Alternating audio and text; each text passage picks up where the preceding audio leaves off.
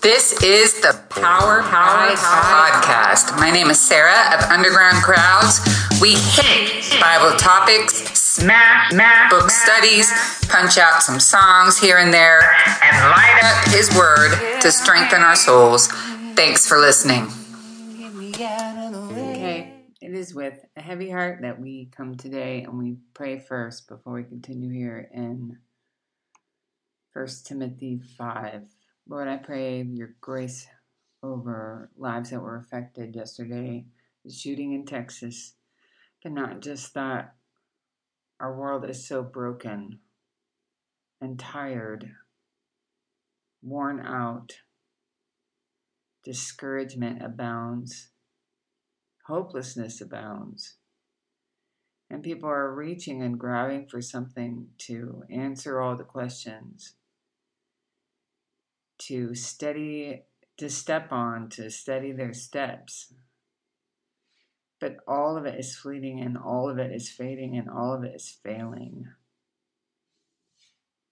Whether we are finding, trying to find an identity different from the one that you gave us, or an ambition or goal different from the one you gave us. All of it matters not at all. In a world without Christ, I don't know how they survive, Lord. So help us as believers to fix our eyes on you. Because in doing that, we can be effective. And that's really where the only hope comes from. Oh, we have our side shows and we have our side flings and we have our side games and we have a bunch of answers that we think are valid. But it ultimately points to, points to this if we want to change our culture, we set our sight on you. But it's humbling, God, because we want to be heroes. Deep within us, we want to be heroes. But the only true hero is Christ Himself. We pray all these things in Jesus' name. Amen. So we're going to jump down here. Um, we talked yesterday um, about, oh, well, yesterday was kind of heavy, getting involved in our the the and not just the importance, like the purpose of the church is to meet needs. Um, and if it's not meeting needs, uh, from monetary to spiritual. Um, if it's not meeting needs, what is it? Our churches have kind of turned into club meetings um, that you check off once a week, and that is totally absent from the Holy Spirit. Um, where is He even? Um, but if we are going to be kingdom oriented, if we are going to change our culture, we have got to get this thing settled right away that we are not on this earth for us. We are on this earth for others. Um, I want to I want to touch down um, at this at a specific part of this chapter that's pretty hard. Um, to wrap our mind around because we have we our culture mostly has a problem with commitment because we feel that in committing to our vows and committing to the church um, and not hopping around, we feel like there there is some there is at some point something that will validate a removal of our commitment to our vows of commitment to our church. And while we have heard, um, and while we know that when even when we when we make marriage vows, and God in Scripture has said, "Let no man death parts man and wife." I didn't know this is going to be a hard one. But we need to see that these repercussions, we need to understand that this idea of casting people off and and throwing out our vows isn't just confined to man and wife commitment and that it bleeds over to other parts of our life where we can just be so fluid in our commitments and therefore not committed at all.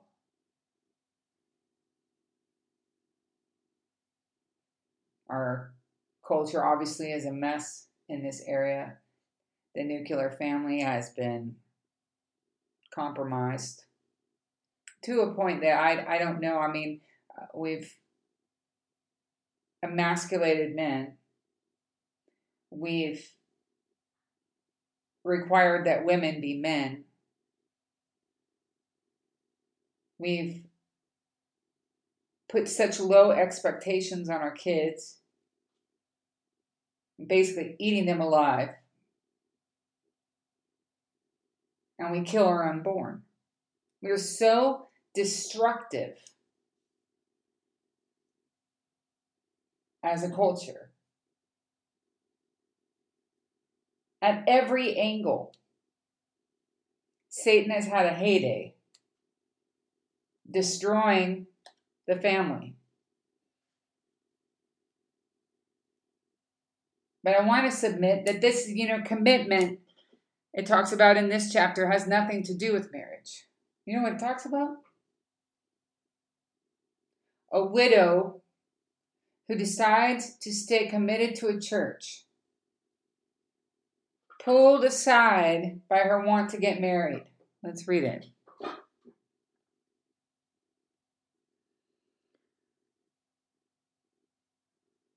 But refuse to put younger, I'm at verse 11, widows on the list.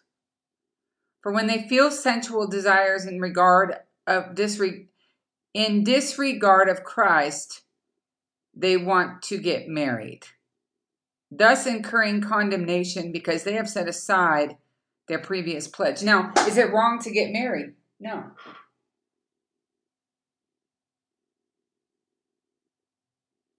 What, what, what has the break been? Is that she committed to something and broke it off because it feels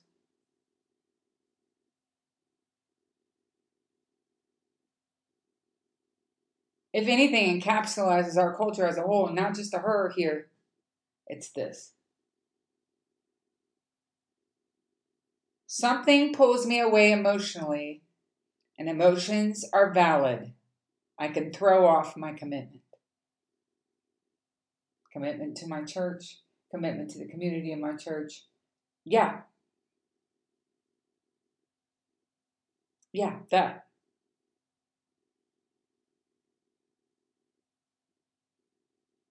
That seems harsh. Don't make promises. You want to change culture. Don't make promises you're not going to keep. And you know, when you commit,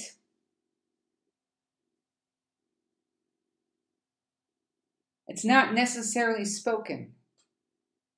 But when you commit to the body of Christ, you commit to be a member of the body of Christ. You commit to be a hand, a foot, an ear, an eye and ears and eyes and foots and, and, and hearts and hands do not walk off.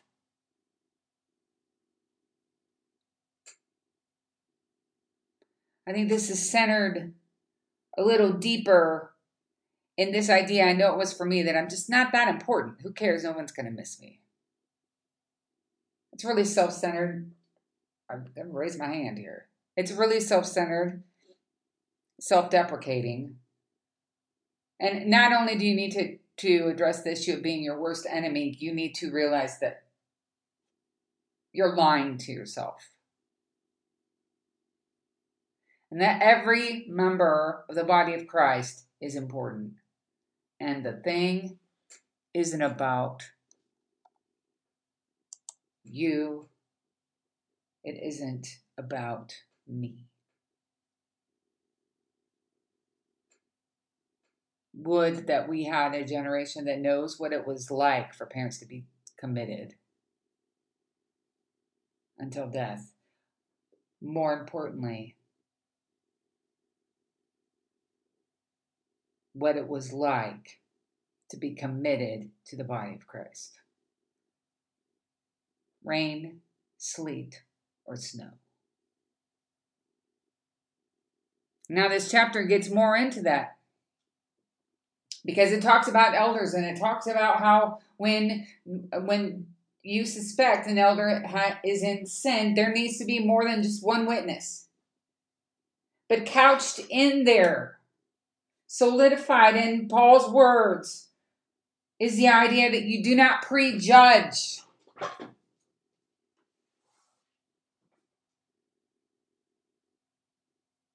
You do not assume. You do not respect for this for for status sake. You want to hold it together. Judgment's got to go. If you want to hold it together, whether or not you prefer someone or not, church, is not on the table. Is this person faithful with the word? Is he showing up every week? Whether or not you like him or like the way he, he or she said that,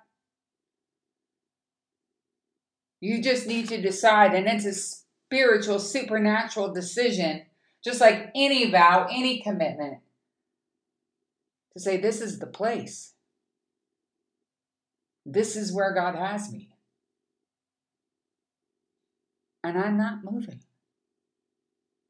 until God says, Do something over there. See, that needs that needs to be rolling off our tongue when people say, Hey, how come you're not coming to church anymore? God specifically told me to go do this thing over there. Not I didn't I didn't feel like it. I got in a fight with Lizzie. So and so hurt my feelings. I didn't like the decision on that. No, no, no. Did God tell you to do a thing over there? What did chapter 4 say? It's talking about, and we'll refer to now, what Timothy is supposed to command and what Timothy is supposed to teach.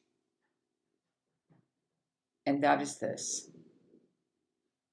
For it is for this we labor and strive. This is actually chapter 4 now. Labor and strive because we have fixed our hope on the living God.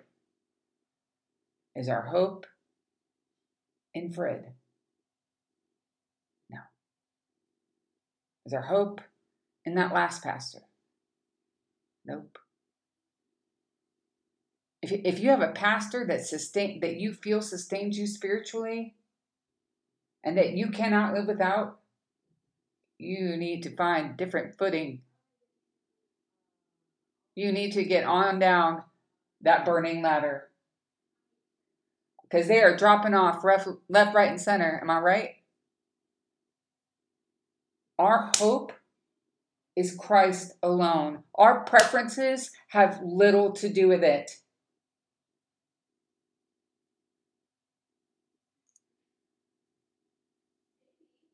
Hope in the living God, who is the Savior of all men, especially of believers. Prescribe and teach these things. And he says this again in uh, uh, 1 Timothy chapter 5.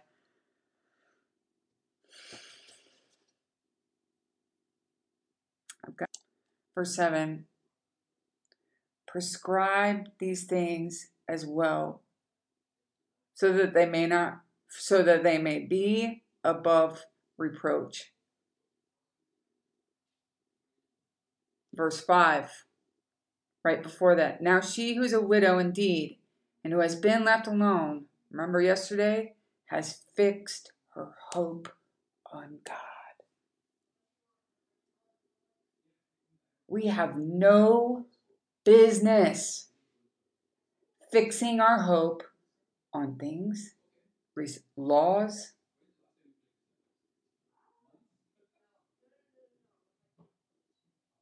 pastors, our preferences,